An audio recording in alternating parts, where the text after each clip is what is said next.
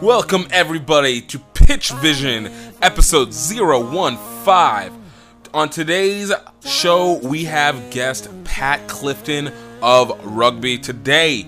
I know you guys are going to be hyped for this. It's a great show. Yo, let's get ready for it. Pedal to the flow, maxing out the Hyundai. You ain't messing with my click like I'm Kanye. Take it to 100, then I swerve. Ooh, look up in the sky. Oh my God, what's the word? Word? Then he told me read Romans 12 and 18. Woo.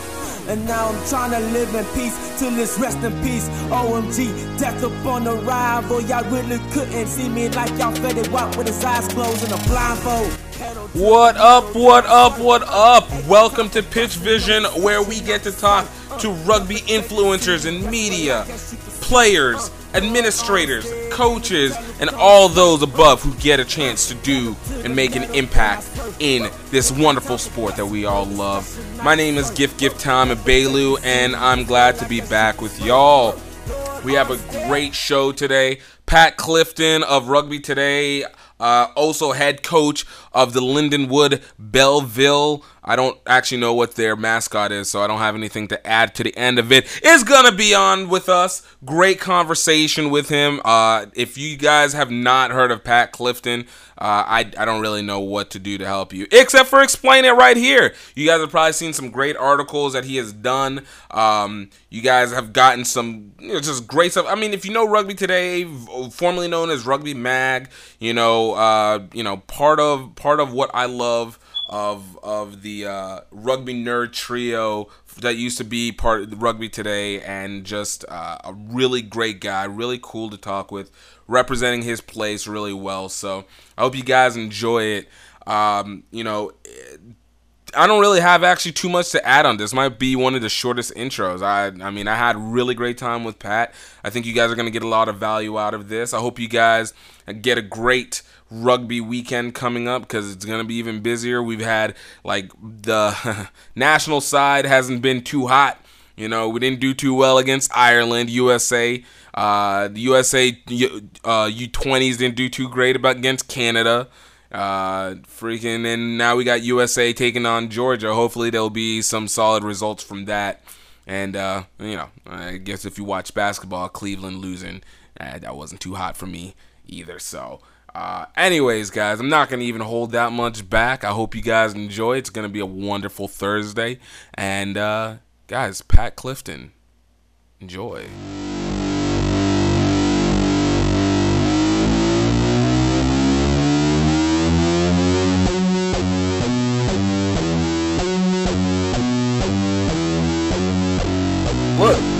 Pat, first I want to say once again thank you for uh, for taking the time to be able to uh, to talk. I, I know you got a very busy schedule with uh, balancing literally life of other kids plus reporting and everything going through, man. So thanks again.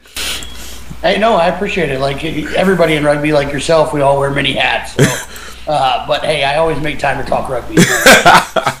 awesome, man. Uh, look, dude, just right off the bat, dude, how'd you get started with rugby? Um, I was in college. I was at a poker game, and a friend of a friend who played rugby kept, you know, nudging me to come out and play. So I went out to a few practices, and I said, "Well, this is pretty cool." And probably the typical story. I just fell in love with it and kept playing. Uh, you know, it, was it was it like off of like uh, a bet? Was it like, look, if this hand doesn't go, I'm coming out. If the hand does, dude, you're just giving me everything that you own.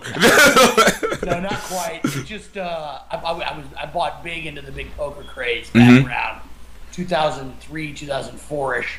So I played a lot back then, and so that was kind of the, you know my biggest social vehicle was that, and then uh, like any 18, 19, 20 year old kid, I thought I was pretty tough, and so somebody said, "Hey, you should come out to rugby," and so I did, and I just really enjoyed it. Now, you know, was it now? Obviously, this was um in college, correct? Yep. yep. So, like in, in, high school, did you do other sports as well, or was it always? Oh yeah, I wrestled for six years. I you know played football. Um, I grew up playing soccer. My brother played Division One college soccer, um, and quickly ate my way into football and wrestling. and then uh, uh, yeah, those are the, my main sports in, in high school and whatnot. So football and wrestling, and and so you go from this football wrestling, you go into the worldwide uh, sports of poker. You know, trying to get into the hundred thousand dollar pots. No, I remember uh, even in college for me, uh, one of my best friends, he was the same way too. Like they would have poker night every night, and then start watching. Uh, uh, the uh, Poker World Series every night on ESPN. So, but you know, you go from there. So that first time that you started playing, and you were playing where at? Uh, the University of Central Missouri. It's a Division two school about you know 45 minutes east of Kansas City. So you're you're going and okay, so you're at this small school. So what was it like? What was it like playing with with that team? Was it like was it like a social club kind of thing, oh, or very much so? we had been kicked off of campus uh, for previous generation shenanigans. So we were actually a men's club, a Division three men's club for the first my first couple years, and then while we were still while I was still there, we got back on campus, got in good graces university, and now they're a full college club again. But uh, it was very social, um, which you know obviously was attractive to me. but no, it was a very much a social club. But we actually had a lot of we probably had six or eight, depending on the given time, guys from the football team. So we were this wildly athletic, incredibly rugby stupid team that just went around and had a had a great time. So some of the best weekends of my life and some of the dumbest decisions of my life you could probably fit into my college rugby uh, career for sure. And you know, look, if you're not making the right mistakes in college, I don't know if you're really truly living, man. like, is, it is it really living? Oh man, my like I've had pe- talked to people where they're like, oh yeah, my college career was like really chill. I'm like, I don't know if you lived. Like, I can't know. I don't know if I can call you a real adult until you've made some stupid mistakes. people that if you know from the ages of 17 to 22 or 23, uh, you know, most people probably are pretty lucky to uh, not get arrested or have any serious issues. And I definitely was very lucky. And I would say most people that play rugby in that time frame probably even more so, uh, even more lucky to not uh, spend any time in jail. So uh, fingers crossed, I, I didn't. Uh, made it through alive, and now making much better decisions. Hey, hey, good. That, that's what we like to hear. You know, we show the growth, but uh, so you, you, you playing in that division, playing in the Midwest, like what what was the rugby like then? Because I have to assume that uh, where where you have with Central uh, Central Southern Missouri, correct? Central Missouri. Yeah. Central Missouri, which is an NSCRO team now, correct? No, they're D two. Um, there's probably about ten thousand people on the campus. Okay. They've been D two. They made D two playoffs after I was gone a few different times, but never went too far in them. But yeah, they. Um, yeah, it was a Division Two. I mean, there was a lot of travel. Yeah. To be honest, that was the fun stuff. You know, we would always travel to Wichita. We travel to Fayetteville, Arkansas, and play the men's club there. We travel to Topeka. We play in the Wayne State tournament, which is probably the low key, most fun social tournament in the country um, when they've got 70, 80 teams all in one tiny little town, selling out every hotel room within a 30 mile radius and sending school buses around to pick everybody up for the big Toga, toga Party concert. um, so it, it usually, I think it was Steel Panther. Is that the the band? Actually, the band. Yeah. Social. Um, so just going from town to town, kind of barnstorming and, and driving with your friends, and that was a lot of fun. Uh, now we bitched about the car rides, but um, looking back, those are probably some of the funnest times I had was getting to and from the tournament. oh, like and that's that's why I feel like I whenever I was at USF, I had been invited to play with the team and I didn't have I at the time I didn't I knew about rugby, right?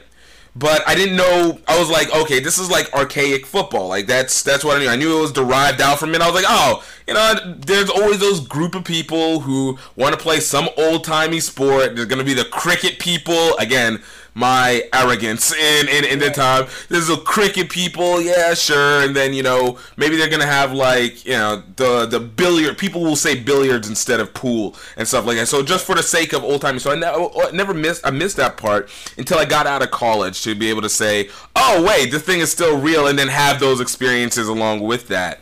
Right. You know, for you after you got out of college, so what was what was the process that went from you know, just being a regular rugby player to going journalist?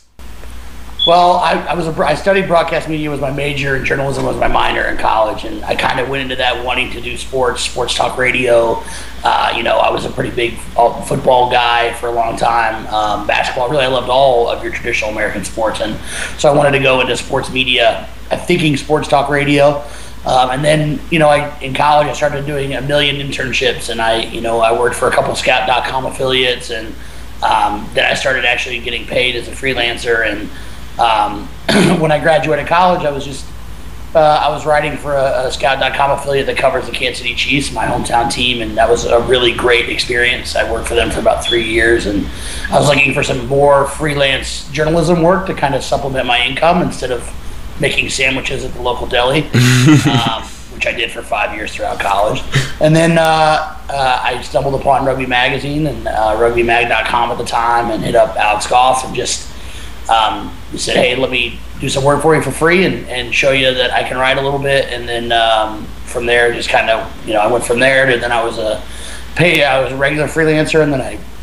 they put me on a retainer contract, and then I went full time probably 2012, 13 um, with Rugby uh, Mag at the time, and then kind of the rest is history. But I always wanted to be in sports journalism. Just so happened that I picked up rugby in college, and uh, and and then you know was able to make a living afterwards. So pretty lucky for sure, and I'm, I'm grateful for for being that lucky. But uh, yeah, that was kind of the progression of it. It's like a, it was a perfect storm of timing when everything just would happen to to fit itself out to open you up to uh, your your future career. Correct?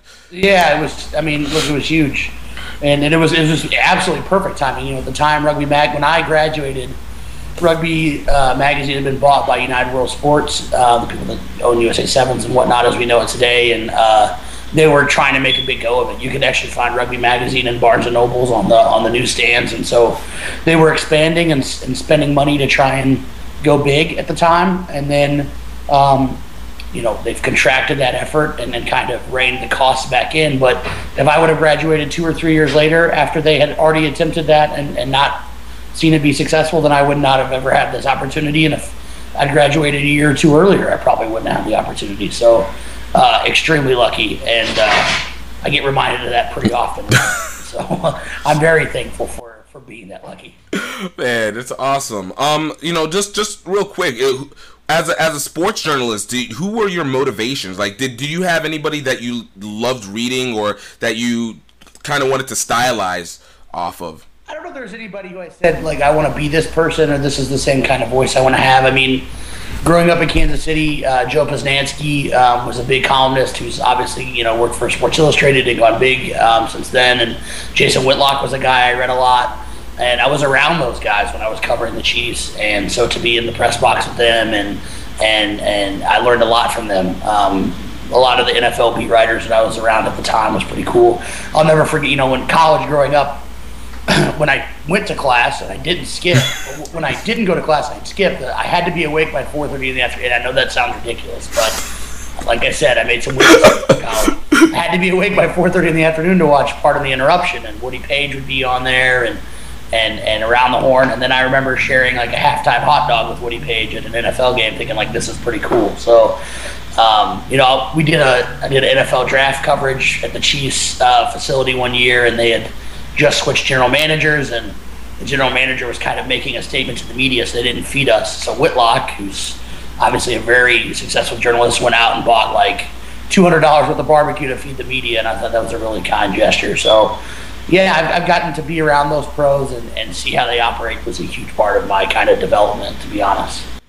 Dude, and that's that's awesome. You know, you especially in this environment that you know everything's we're moving towards a more digital era, and you have these kind of journalists. We have what we've seen with ESPN with their constriction, they're very odd but set constriction. We see the the change from uh, a fact based to an opinion based kind of mission for you, you know, you, you like you said, you mentioned guys like Jason Whitlock who are ha, have become even more opinionated and have have uh, you know opened up more. And uh, Posnanski, who's done great. I've listened to him, especially uh, on uh, other interviews like with uh, SI Media podcast stuff like that. Yeah. You know, for you, do you feel that within rugby? That there's that that that switch where it's like are we becoming less of a fact base and more opinion or do you think that we like especially here in the US have we not really uh gotten out of that field yet because we haven't had that momentum well, I think rugby is very different than um, regular sports media because we don't get to see the games. I mean, we get to see more games now than ever. Um, but I think a game report is still really, really valuable because let's say you know you're busy, you're at a tournament in Louisiana somewhere, and you really want to know what happened with New York Athletic Club and Old Blue. Well, you can take to Twitter. That's your only other option. You can't go see the game, right? Or you can go read about what happened. And as long as you know that was really the original purpose of sports writing was these two teams are going to go play. You're not going to get to see it unless you're there. Let's tell you what happened, uh, the the who, what, how, and why sort of stuff. And I think that's still relevant in rugby. Um, we still do a lot of just game reporting on rugby today for that reason, and I think you'll find that on all the other, you know, the rugby breakdown, Goff rugby report, this is American rugby, because we want to know how it happened because we didn't get to watch it, and so that's I think there's still a lot of that uh, uh, just straight reporting that's really important in rugby today and I think that people are hung because now we've been trained to watch two talking heads on TV when you're watching sports. That uh, rugby people are hungry for that too. They want to not just know who's in the lineup; they want to know if it's a good lineup and why it's a bad lineup or why this person should be there and so on and so forth. So, to be honest, I think that in rugby, this at least this has been my uh, experience that there's not enough content, mm-hmm. and so people will consume it whether it's opinion based or fact based you know, us rugby nerds love to consume content as much as we possibly can. So I think there's room for all of it, but the, the straight who, what, where, why, and how, um, fact based, straight reporting is still very important in today's rugby world. No, and, and, and that makes sense. So that that kind of goes, and I love that you use the term rugby nerds. I, I you know it's I don't think it's a, a, colloquialism that is a negative because I don't think there's that many, and just to be able to say that you can have that amount of information. So as uh, you know, moving into your time kind of during with Rugby Magazine, and and you guys at the time being probably one of the fewest. I, I like I know the reason when I started playing back in 09, Rugby Mag was the only real source that I saw, and it was I think Rugby Mag, and then there's American Rugby News at that time. Right. It was like barely that, but the rest, Rugby Mag was the one that popped out right away. Everybody else's was kind of just like, oh, I found them within the concurrent two, three years after.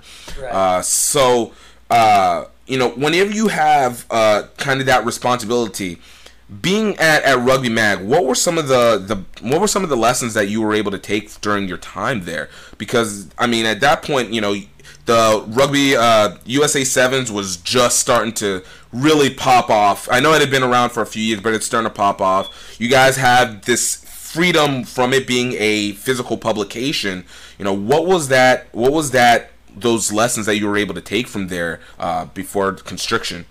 Uh, there's a lot of stuff. I mean, first off, Jackie Finlan and, and Alex Goff, who were there, and my editors, uh, still friends to this day, great friends, and I've learned a lot from both of them. I think Jackie's the best writer in American rugby, period. Um, Alex is incredibly knowledgeable and has been around for a long time, and I learned a lot of lessons. You know, I think one of the bigger lessons that, you know, I came from uh, at the time I was covering the Chiefs, they had kind of a GM that had been there for a million years and was going out, and and a lot of the journalists would take shots at them. And you listen to sports talk radio; they take shots at people all the time, mm-hmm. and uh, you usually don't have to see those people, or when you do, you're in a locker room and there's a lot of other media reporters there. But if you write something negative about a rugby person and you go see them at a random tournament, uh, there's not a lot of separation between you and them, right? And, not that uh, I ever take shots just to take them. I, I, I, always try to be fair. I would I would never just be a um, you know to tear someone down for the sake of readership or to get extra hits.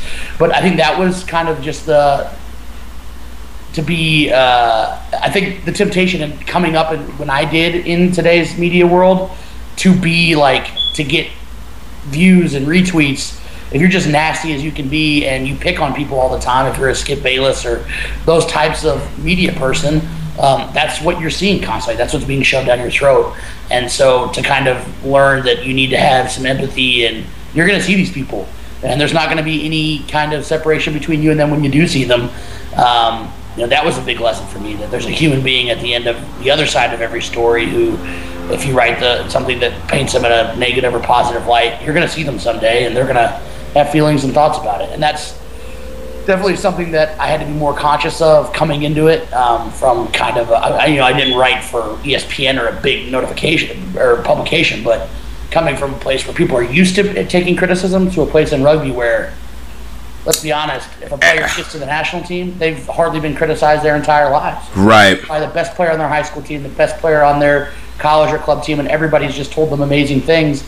They've never seen anything remotely negative in print or that can be construed as negative in print. And um, I had to be conscious and aware of that. I would say that was kind of one of the bigger things that I had to learn. Um, and there's been some instances where. Uh, I wrote some things, and uh, people didn't like it, and it made for some interesting altercations later. Oh.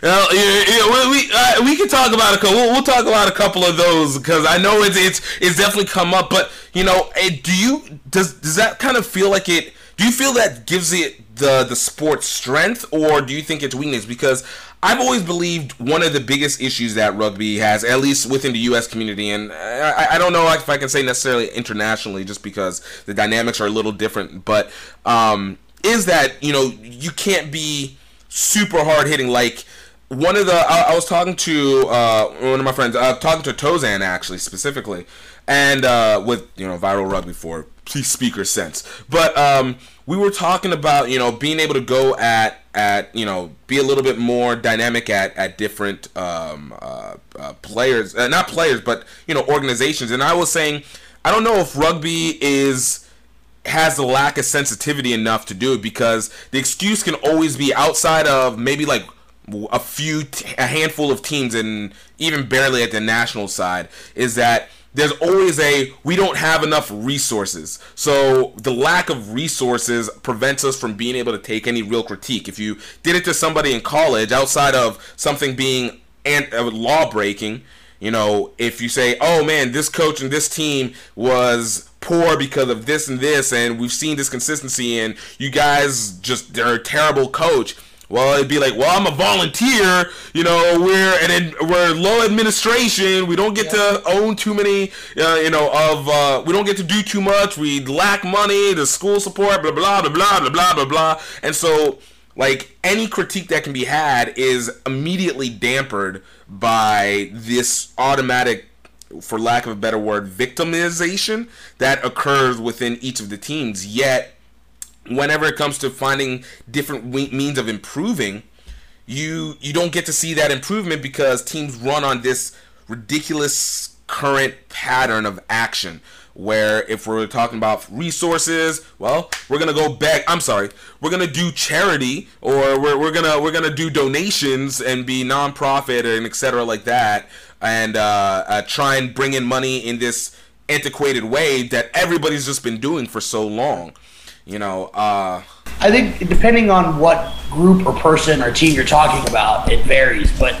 you have to be sensitive to that, and that's a line you have to toe. I mean, if you know there's a volunteer coach at X university, and you know they work very hard, but they can't compete against a paid coach or a paid program like Life or Lindenwood, and they get beat by 90. Well, you're not going to write uh, about how they got beat by 90 with any kind of vitriol, and that's probably the right thing to do. So. Mm I think that it just makes you more sensitive to um, to that kind of human uh, element in rugby that we all know about. Um, but at the same time, kind of this sounds bad, but my default gear, my default gear is to be a dickhead, right?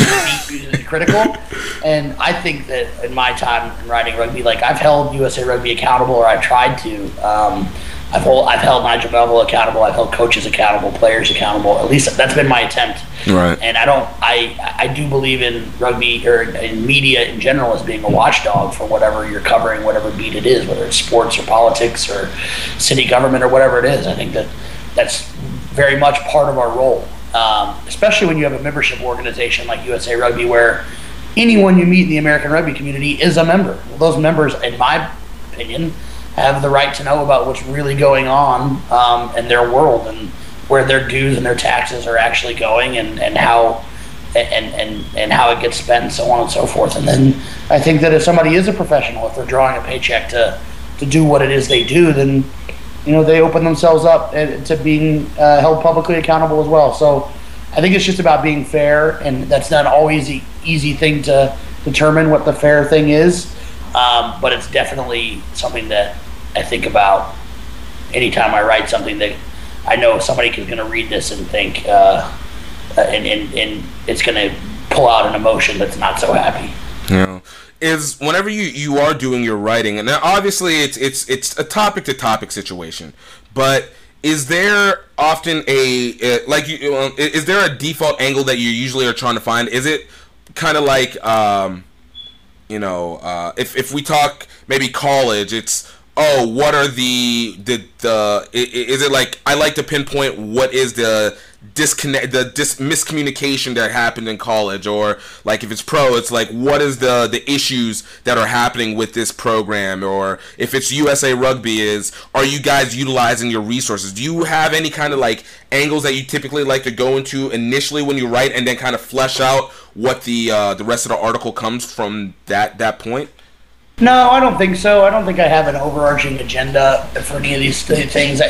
You just kind of take each story and, and figure out, all right, if it's a story, then that means it's important to someone. Why is it important? And then kind of go from there. Um, so if I'm writing about something that happened in the college game, I've got to figure out well, why is it worth my time to write it? And, and if it is worth my time, then those reasons that make it worth writing about or worth reading about are the kind of become the driving factor behind it. Yeah. No, and that does. I mean, and and and and I get that because each each any art obviously any article that we do, you know, is is gonna have its own essence to it each time. But you know, I know for me, uh, like whenever I do an article, I I will honestly typically end up going one of I really like to go one of two ways. It's either are we going to we're to pinpoint uh, a problem that is a systemic problem with the issue, or we are going to try and take advantage of the highlight the funness of an issue. And then if I find something in between, then I, I can talk about it there. But I, will usually go into those two dynamics. But of course, like anything else, you you, you do end up finding out more. I guess the, the article takes a life on its own. I guess for me, after after a certain point. No, it does, and I like I, I I see what you're saying with you know you try to take it in two different ways and uh, you know, there have been groups before who, and I can't even, you know, this sounds terrible. I'm not going to try and remember some of the URLs or some of the, but I, you know, Matt Trenary and Eric Tabor, um, both former USA Rugby people. Matt um, uh, was the head coach at, at Michigan, and, and uh, Eric worked at uh, Wheeling Jesuit as an assistant coach. But they, they started a website where they said, we're going to try to be positive about rugby. So anything we write is going to be written from a positive light for a growth perspective. We want people to come here and read happy, fuzzy, warm thoughts, and um, that will help grow uh, rugby, and, and, and that's awesome. I, that's fantastic that that's your view. I've never thought that, and I've had people email me and say, "Why did you write this negative piece? It's just going to make rugby look bad." Well, my audience is is you. It's mm-hmm. you as a member. It's anybody who pays taxes into USA Rugby. It's anybody who cares, who's already a rugby person. I'm not trying. My job is, and this is the way I look at it isn't to get non-rugby people to be rugby people. I write stories like that that, that just come up. You know, when you write about Carlin Isles or um, you write about different human interest stories that I think could be shared and will do that. But I don't think that that's my, my goal. I think my goal is to entertain, to uh, give news to, and uh, to educate and, and the people that are already in the American rugby community, and to uh, uh, be a watchdog for uh, when I need yeah. when, it, when I need to be. I mean, the, the pro story needed to be written about Doug Schoninger and, and the story about you know them not paying the bills. Somebody needed to write it, and I was lucky enough that I I am lucky enough that I've got a, a, company behind me, and it's just not me and a company that I've started on my own. To where if I get sued because somebody with deep pockets wants to sue me for defamation, that I've got people that can help me do that. And so I think it was my responsibility as somebody in the rugby community who was lucky enough to have that luxury to write that story. Not because I personally wanted to take Doug down, but because people needed to know what's going on in pro rugby, the truth, the real stories behind it. And I, I was the person who had, you know, the fortune of having a company behind me that was willing to stand behind me if I got sued. And, and so that was my responsibility. So I felt like I had to write that for the rugby community. So I think that that's, that's the way I look at what my publication is and what my role is. And if people disagree with that, that's fine. And if they agree with it, then great. You know, and I, think that that's that's really great because I think that you have to have that. I think in each roles, like like I said, if I'm if I'm a person who's like all about the fun stuff, but I, am missing out on the series. There has to be someone to keep it accountable. And I thought, especially like when you use the like you use the example of the pro article, great example of something that needed to be done. But I've always found, especially in in terms of the audience and in it, I've talked about it in private conversation and a little bit critically, you know, publicly. But you know, I, have always found that the, the the rugby community in the U.S. Uh, has a um, ironically a a very uh, exclusionary concept to newness. So it's unless we've kind of kept within this party line of we're all camaraderie and we bring in everybody and it's like all fun all the time. Yeah, rugby better than football and other football if you're in the other country. So soccer when you're here. You know, it's it's this concept that that is pushed over and over that it's it's like trying to be a, a Stepford wife where all the negative is just kind of like trying to be hypnotized out and all you see is just this this golden you know era. But at the same time in doing that it it has prevented in my opinion a lot of ability to change. Uh, you know one one thing i always use as an example is is the concept of uh, celebration in rugby and I know this is a sensitive subject. And the fact that it's a sensitive subject is my is kind of the point. It's like you you'll, you'll have you know maybe a team like I remember uh, American International. Like the kids, they would score, you know, they would have a little bit of fun, and then they'd go back, right? It wasn't anything super prolonged. Like it wasn't like a whole derived, you know, choreograph, chore, you know, choreographical series but then you get you go to the message boards or on Facebook and then you hear people completely, "Oh my god, how dare you don't just, you know, hand the ball over and how dare you try and have fun. Well obviously they're not saying have fun. They're saying disrespect the sport and right. you know you're becoming like every other. And it's it it seems so purposefully exclusionary to anything new that can come in that it takes away any of the plausible identity that you can actually create. Uh, it's it's kind of like this repetitive expat version of rugby that keeps being attempted to play out, but you never can bring anything new in. Uh, it, is is that something that you've seen, or is that just me? No, I, I look, I see it as you know. I coach now full time. That's my, my full time job at the moment. I've done, I've coached now for six or seven years, and uh, uh, as a coach, you, you see that all the time with new players that come into it. You know, as a high school coach, you want football players on the team because they're going to be fast and they can tackle and they can run hard and they're tough kids. Um, or else they wouldn't be playing football. but at the same side of that is you want to bring new people in, new talent, new athletes in. Well, this is what they have seen from athletes their entire lives. And so if you want to open it up to new people, you can't have a Carlin Isles and his speed without Carlin Isles and his personality. Right. Same thing with Perry Baker. I'll take Perry Bakers all day and some try celebrations if that's what it takes. So you can't just expect everybody to come in and be. Uh, I love the Stepford wife analogy that you put together and become rugby robots and you know pretend. I, th- I think that there's a healthy mix. If you're going to bring new people in and you want to bring in Joe sports fan and, and, and Joe sports player into the rugby community, which we desperately do, mm-hmm. which we desperately need in order to put this game where we want it to be, um, in the American sporting landscape, then you have to have a give and take. Does that mean that we have to get rid of the ethos of rugby where we're hugging each other and and, and um, doing fellowship after games? Absolutely not. But I think that it, does that mean that we have to be uh, okay with some some tries and some people celebrating with tries? Absolutely, that's fine. And you look around the world. I mean, I think a lot of people get stuck in. It's not just a rugby thing. It's a it's a generational thing. I mean, Quade Cooper doing backflips when he scores a try. You know, Chris Ashton always doing the splash every time he scores. People have fun, and, and I think that, uh, you know, Simon Zebo likes to celebrate when he scores. You know, putting up the, the Z in his hands. You know, those they take they look at American sports just like the kids that are growing up looking at American sports and want to emulate them and be like them. And I think it's a generational thing more than it's a rugby thing. But I think that people use the excuse of rugby's ethos to back up their kind of generational argument against you know celebratory stuff. And you know my rule of thumb with my guys is look, there's a fine line between celebrating something you just did appropriately and taunting the other team uh, inappropriately.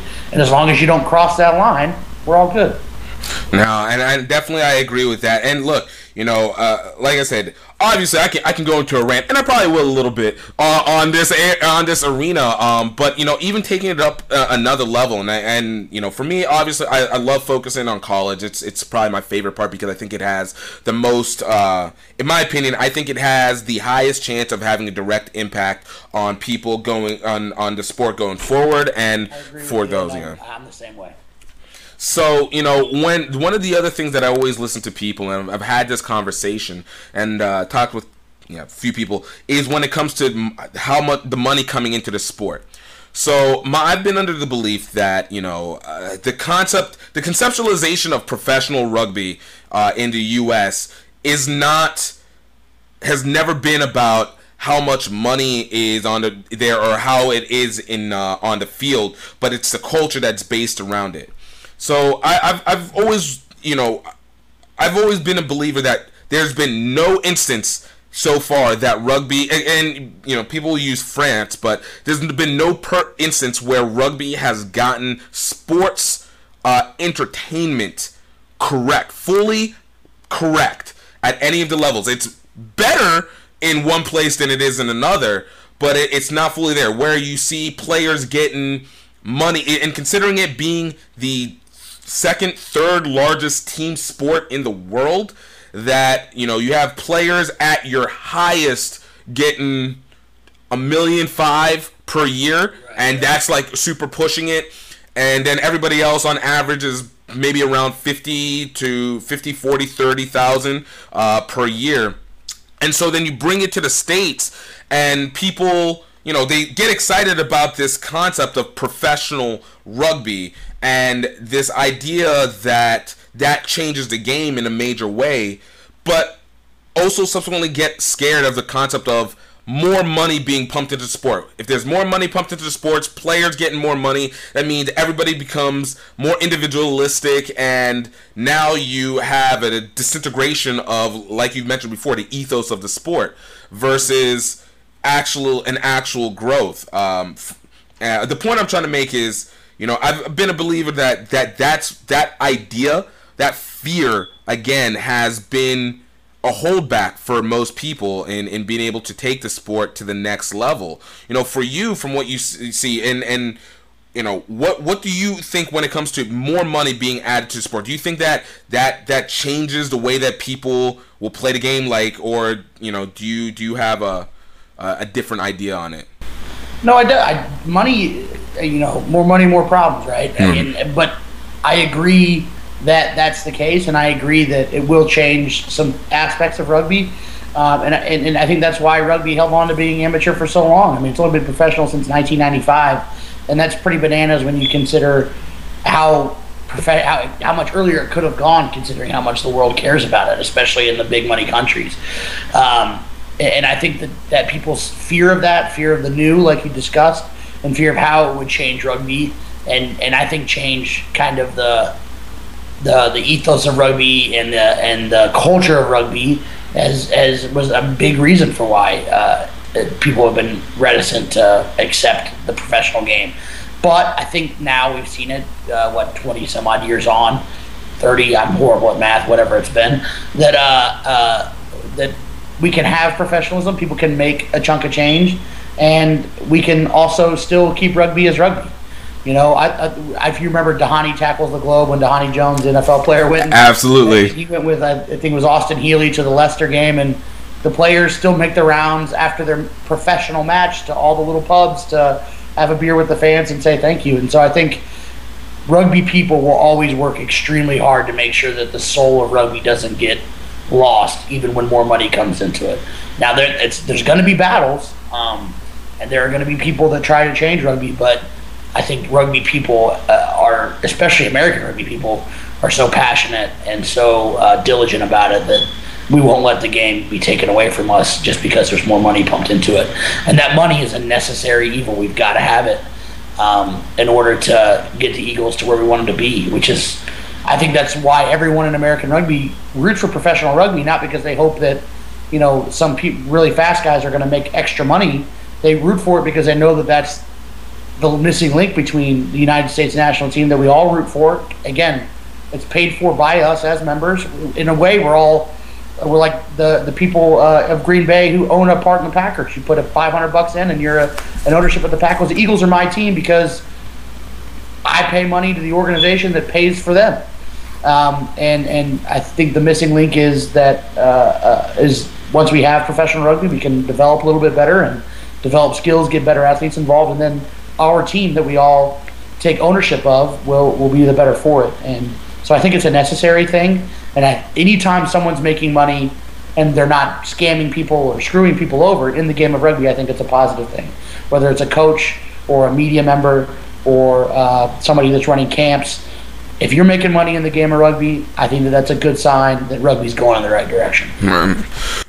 you know, speaking of professional rugby overall, uh, so I'll say for myself, I've been very critical of, of each of the uh, iterations. I, am calling this era the uh, the era of the rug, professional rugby bubble.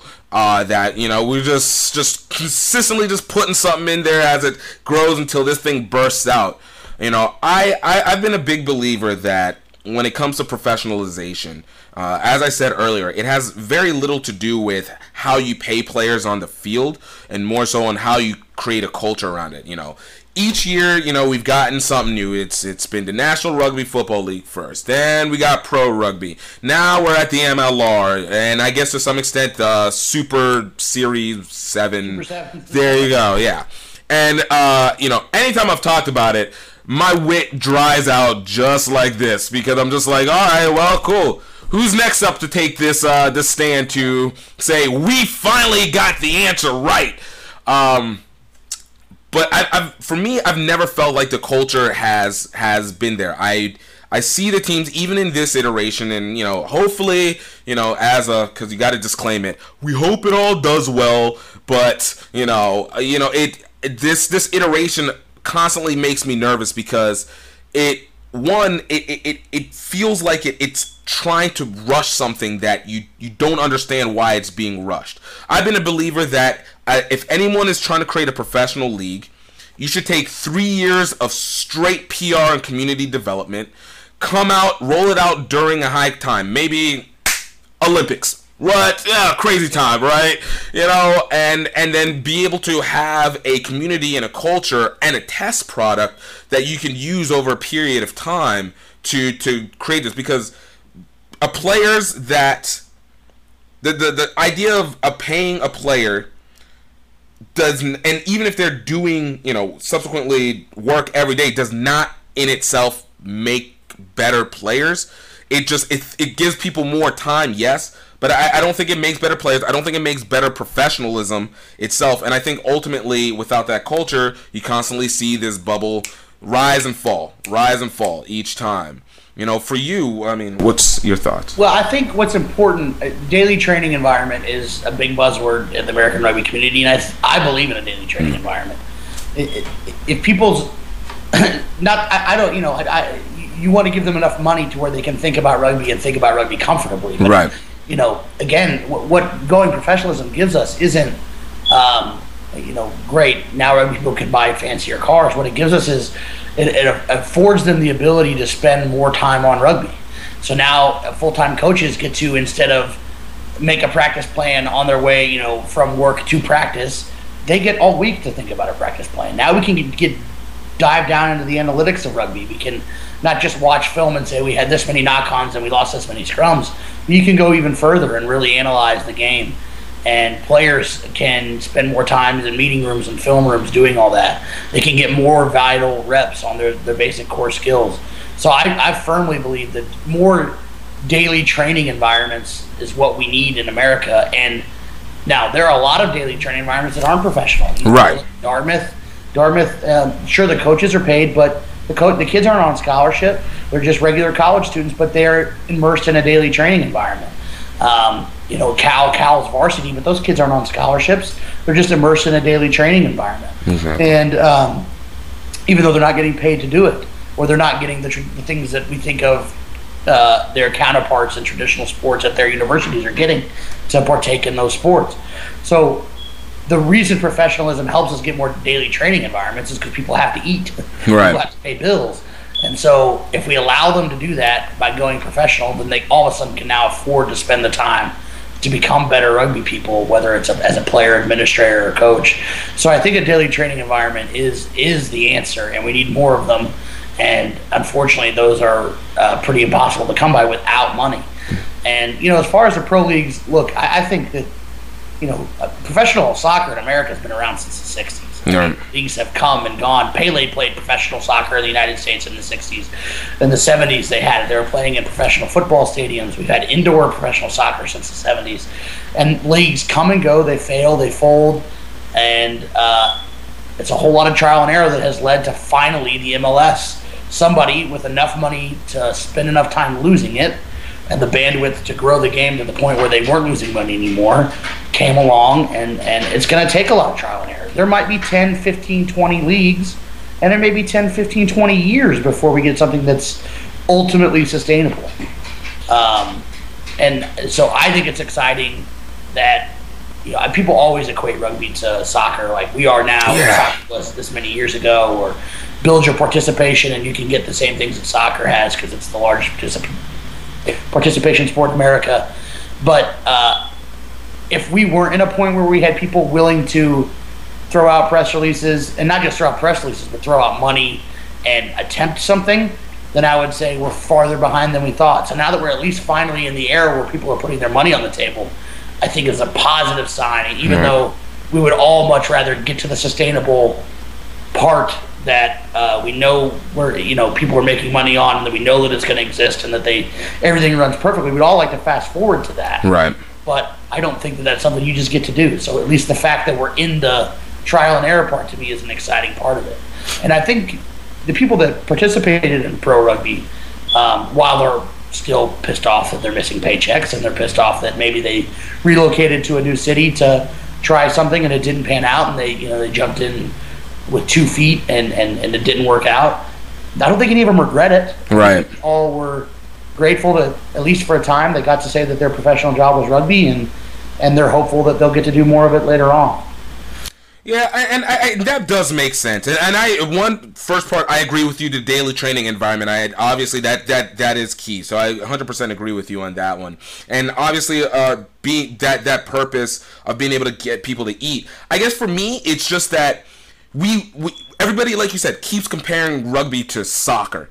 And for me, I'm like, look, I would look at rugby more so as Uf, UFC and less of soccer. I feel like soccer has been so overplayed as the as the purpose, but I don't think it's as similar as people make it out to be outside of it just being another European based sport that happened to be in the US and oh it's run by a bunch of expats. Again, this expat central centralized conception of how to do sport. I look at something whereas as UFC, an offset of, you know, a bas- of boxing that we know that took a concept that was considered, you know, human chicken fighting by, you know, some people, Right. something that rugby knows very well in that idea of, you know, frat boy, you know, you know, idea then kind of tightened it to be this streamlined idea. Of course, that there's a trial and error to it, but what it did do was create a community around it. Obviously, rugby has its niche market. It has its niche people here in the U.S. So you know that there's something to build around it. But what what UFC did uh, instead of saying, "Well, look, guys, we're just gonna just keep throwing some stuff out, and you know, eventually, you know, and I guess to a smaller extent it did, but it, you know, eventually something will be able to pop out." No, they they kind of were, all right. Here's our few teams here. Here's our few guys here. Let us just create these storylines around these guys each time. We got, you know, uh, Randy Couture. We got uh, uh, freaking um, uh, God, what's his name? Iceman, and you know, you got all these Chuck Liddell, all these guys like that, and you have this story based around them constantly.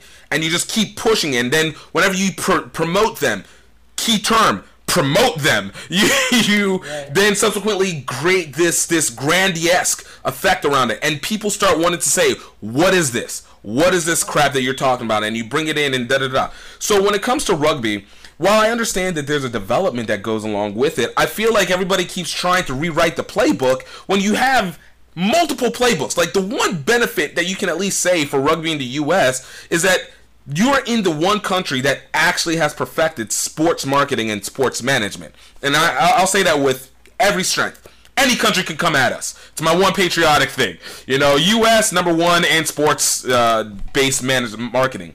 So when it comes with the professional sides, I always worry that I always get annoyed at the fact that they they come in and it's kind of doing the same thing. Like the idea of wanting to use the clubs with MLR. It's a nice idea, but I don't hear any stories around it. Like I just hear, "Oh, cool, it's the Austin Huns. Great. Hey, it's New Orleans.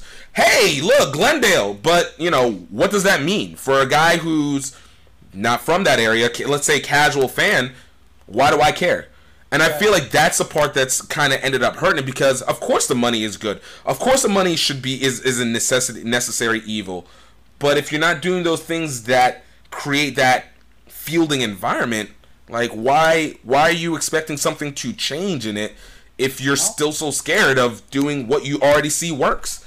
You're not wrong. I mean, the UFC is actually a pretty good example because UFC was banned for a while. I mean, the UFC had a lot of unsuccessful years before somebody got the investors who had the money to really throw the promotion and the marketing behind it that you're speaking of, and and then you know actually threw the, all the ideas on the wall, and, and, we're lucky enough to have the one that stuck with the the Ultimate Fighter um, to really grow the, the sport. And, and, does that mean that there weren't there aren't a lot of really smart people who had other ideas for the UFC and how it could succeed um, that ended up being bad ideas? But uh, no, I, I think there probably were a lot of those people. And I think what you learn every time there's a professional venture that happens and fails you learn lessons from it. We as a rugby community learn lessons from it. The potential investors that are kind of hovering around rugby see, oh, well, they did this wrong. So as long as we correct those things, then we'll make the next one different. And we collect data. You now know how many people were willing to pay X amount uh, uh, for X amount of games in these X cities um, with basically zero marketing money spent whatsoever.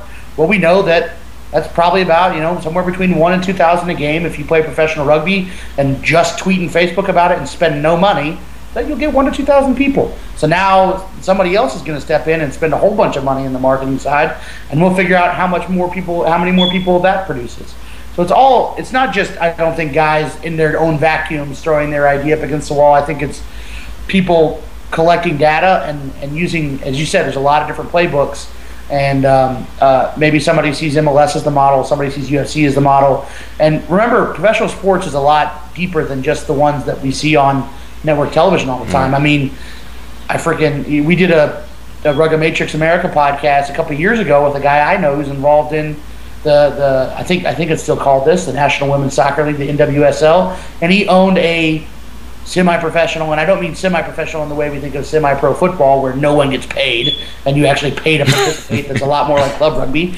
I mean semi-professional, where these guys are on game contracts, and some of them on salaries, on not even the top tier, but a second tier professional indoor soccer team.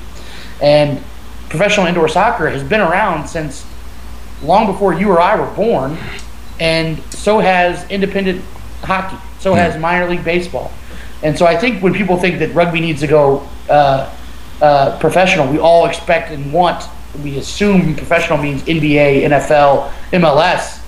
But why not it let it be at least as professional as independent league hockey or AAA baseball or independent professional baseball?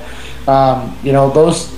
I, I think that those are baby steps first. You don't just get to. There's a lot of failed football, professional football, before the NFL actually succeeded. True. And um, and I think you could point to pretty much any sport that's made it to that level in, in America, and you'll see the same thing. So I think professionalization is going to be a frustrating time, but an exciting time as well. Awesome. All right, I, and I just want to touch on one more subtopic, and before I end up letting you go, you know, going into the college area, you know, we you, now that you're a coach, you're you're you're in it. You're you're in the mix of of the the college rugby. Uh, depending on what person you're talking to, scatter chart of uh, conceptualization. you know, um, I've always been a big believer that the one thing that rugby has over other sports is you have an equitability of, of men and women that can at least play. The rules change are staying the same across the board. All right. As with that, you have the uh, advent of digital streaming, and so those are two areas that you can build, you know, use as a waiting ground to establish a market and and go from there. Within college rugby, you know, there's we have this this huge spread of what's supposed to be where. Like how do, who's a national champion? You know what what what does this mean? Who's going from what place?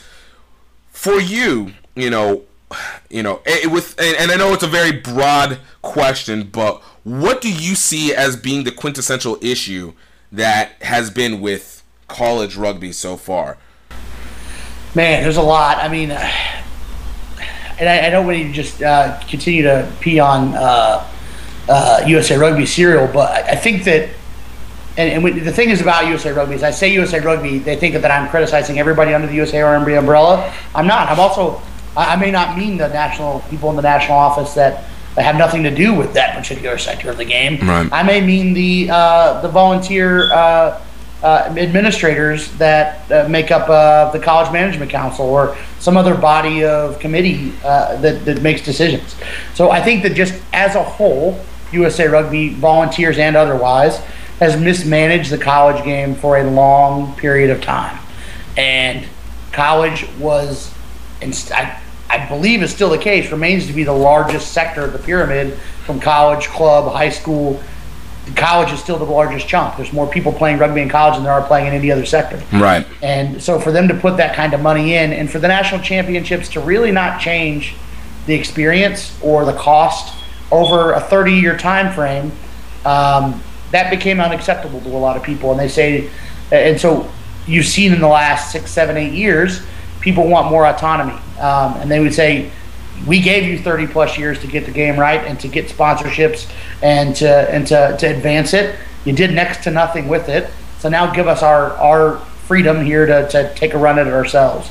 And I think that that's what spurred um, the uh, advent of conferences instead of I mean it used to be that you had a territorial union, then you had a geographical union, then you had a local area union, and colleges belonged to those and were administered by those just like clubs were and high school teams were, and every level of rugby was run by that. So you'd have people who were a high school coach or maybe a women's club uh, player and maybe a Division three men's club player making decisions about how college rugby is supposed to operate, which didn't make sense.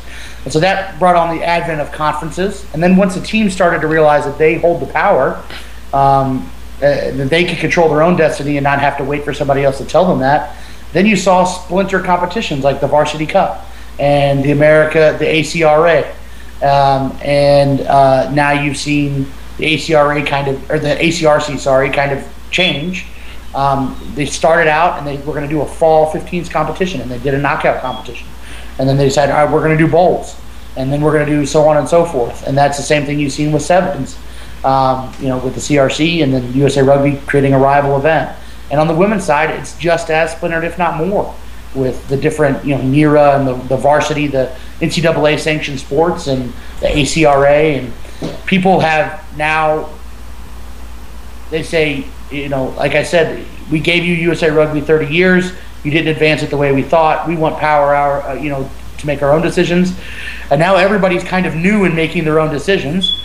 And some people are making them just for their team and what's good for them. Some people make it with what's good for the nation in mind and what's good for rugby as a whole in mind, or what's good for this clump of teams in this geographical area in mind, what's good for big state schools um, uh, that uh, is different for what's good for a Life University or Lindenwood Belleville.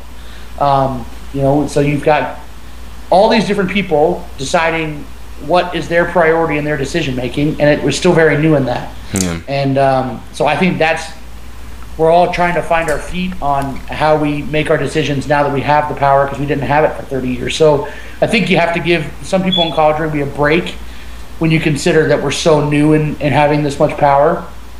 But at the same time, if you if you if you just let people be content with what they have, then you're not really going to strive to get any better. So you still also have to hold people accountable too, and, and hold each other accountable to move the game forward. So I think that egos have been big, especially on the men's side, in helping cre- create this as divisive a culture as we have now.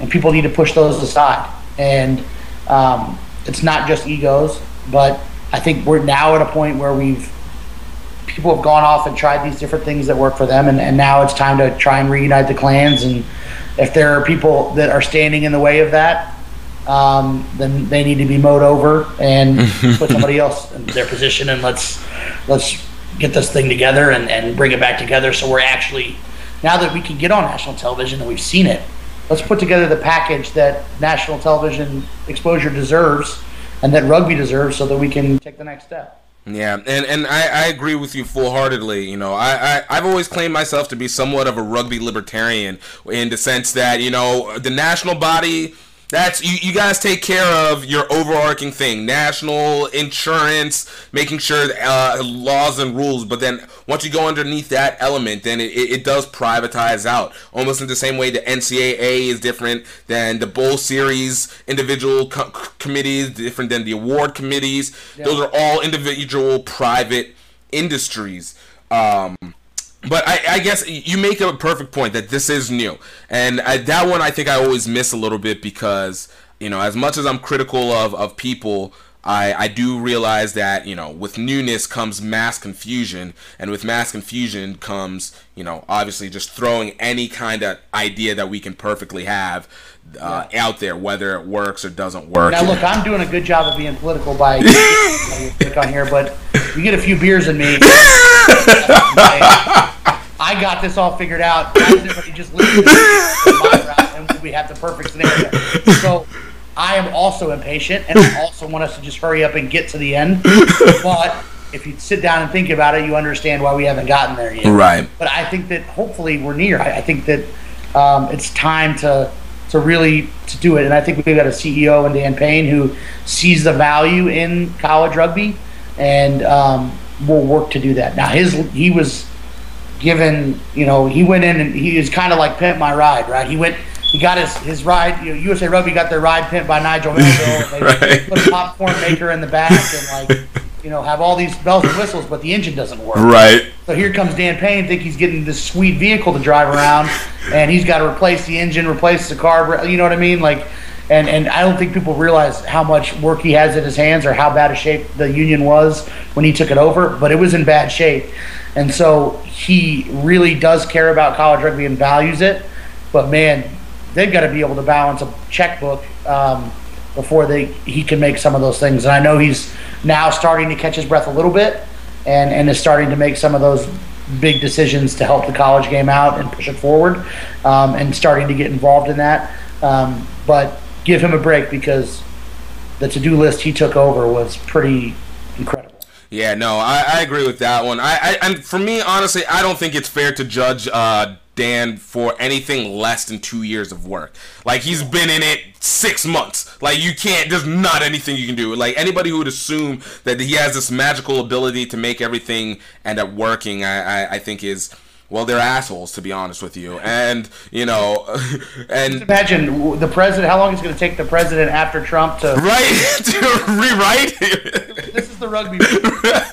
so you know, I, I I'm a big believer, but I think it does then come back down to the teams. Like you know, I've always when I when college teams and I, we were mentioning this earlier. When it comes to college teams, you know, again, I've I've always said I don't think that they can move forward because a lot of the times they're not able to be accountable for everything. And and it's by no fault of their own per se. It's you know your team your player run team a volunteer coach most likely and you know you get to have these guys around twice maybe three times a week. You know four if you're lucky. So they, they can't do everything and so you're you have a tendency to fall back into old habits.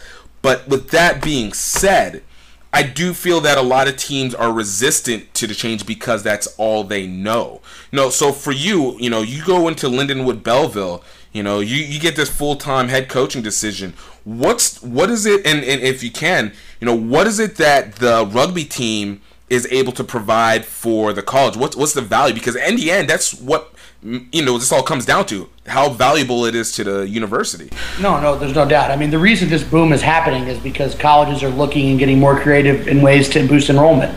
College enrollment as a whole is down. The the college the competitiveness uh, for that tuition dollar is higher now than ever, um, and and people are starting to see probably second guess the real value of a college education as the cost of college soars.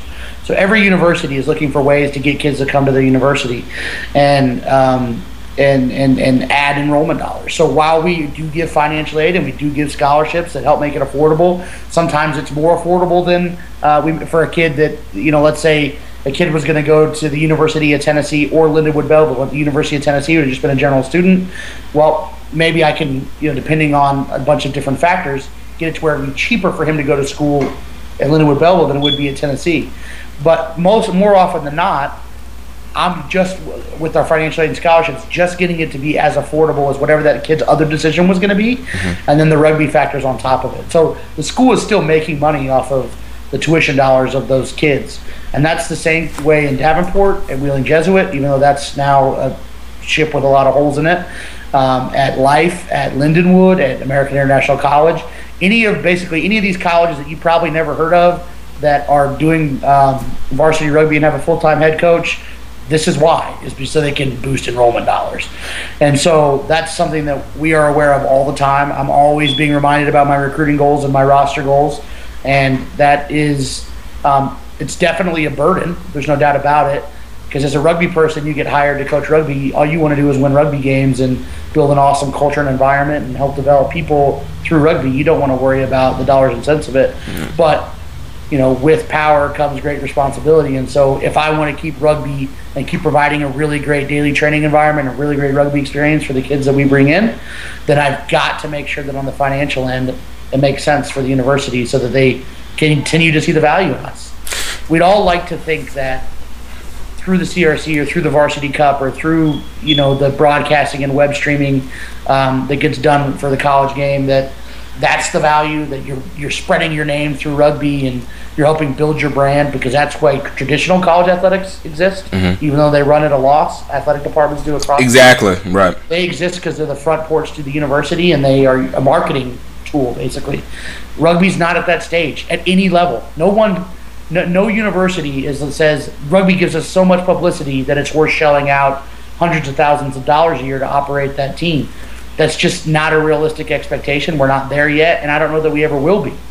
So you have to continue to show the value, and and that's enrollment dollars, and that's going to be the case more and more as this college loan bubble bursts at state schools, smaller state schools. Now it's not a case at say Cal where they pride themselves on some gaudy large uh, rejection uh, percentage where they have more kids that want to come in than they need, or certain schools like that, but for a whole chunk of colleges around the country now and going forward, they need enrollment dollars to continue to operate because colleges are closing their doors all over the country, and uh, and rugby is going to be a vehicle along with other niche sports that they use to, to reach that.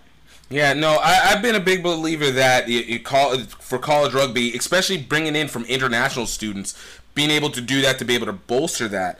Um, you know, and and just that that idea, and I, I love that you're able to really put it together very well because I think a lot of people miss the fact of what college sports always was. Like I remember listening to like a Nick Saban and you know you will talk about oh man he's making six million dollars per year. But then you're like he's just coaching. But you're like no he actually has to go to alumni. He has to you know shake them down for money. He's you know going to doing these pressers. And essentially like you said being a brand and front door for the teams on top of recruiting on top of coaching on top of having to win and do these championships. And I, I think a lot of people fail to realize what the purpose of sports in the college verse was to begin with, which was that that whether you're revenue generating or not. Um, last question for you, and you know I'll let you go. I, I again appreciate the time. Yeah. You know, a, as a media person, um, you know what is it that you want to be able to see in that area uh, to be able to help it grow? Like what what do you want to be able to see uh, to help it expand? And then I'll ask you again as a coach, you know, what is it that you'd like to see as a coach? as a college rugby coach to be able to help the sport?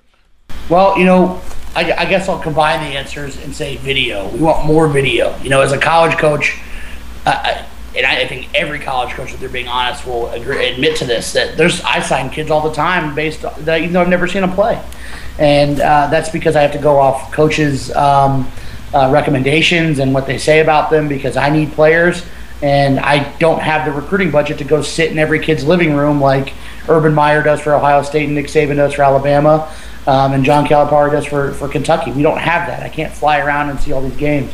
So I want to see more video from uh, a coaching perspective, and I want to see more sophisticated um, uh, applications for video, uh, like Hudl and, and different coding and sourcing um, uh, applications be made available to rugby that would make my job a lot easier in terms of analyzing our team's performance and then teaching how to improve.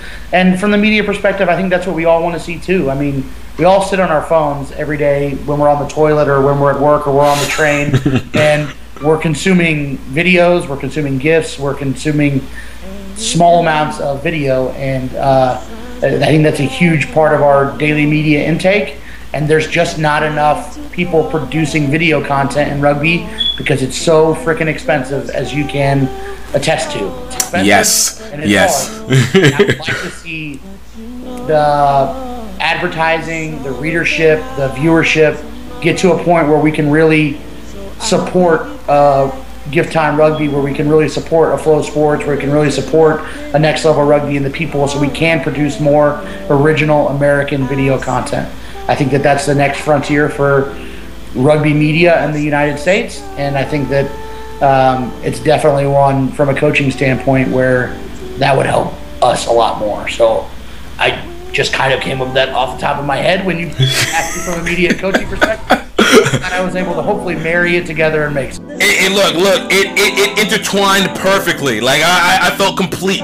I was like, you know what? I, I got nothing to touch on. I got nothing. You're just killing all my extra points. No, but no, thank you so much, man. Dude, this was. How'd you feel about this? I had a lot of fun. It was awesome.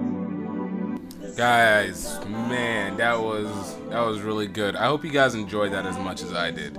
Uh, you know, I always love. I, I, know a lot of the reoccurring themes that will happen when in, in, this podcast will always revolve around college and high school for me. And you know, uh, you can touch and, and obviously touching on professional and national to some extent, but a lot of it is high school and rugby, because high school and college, because those are where the foundations of, of the development always comes from. That's the generational changes. So I know if you guys listen to this and you guys are you know trending and you hear the same thing over and over and you're like why does he just keep bringing these up?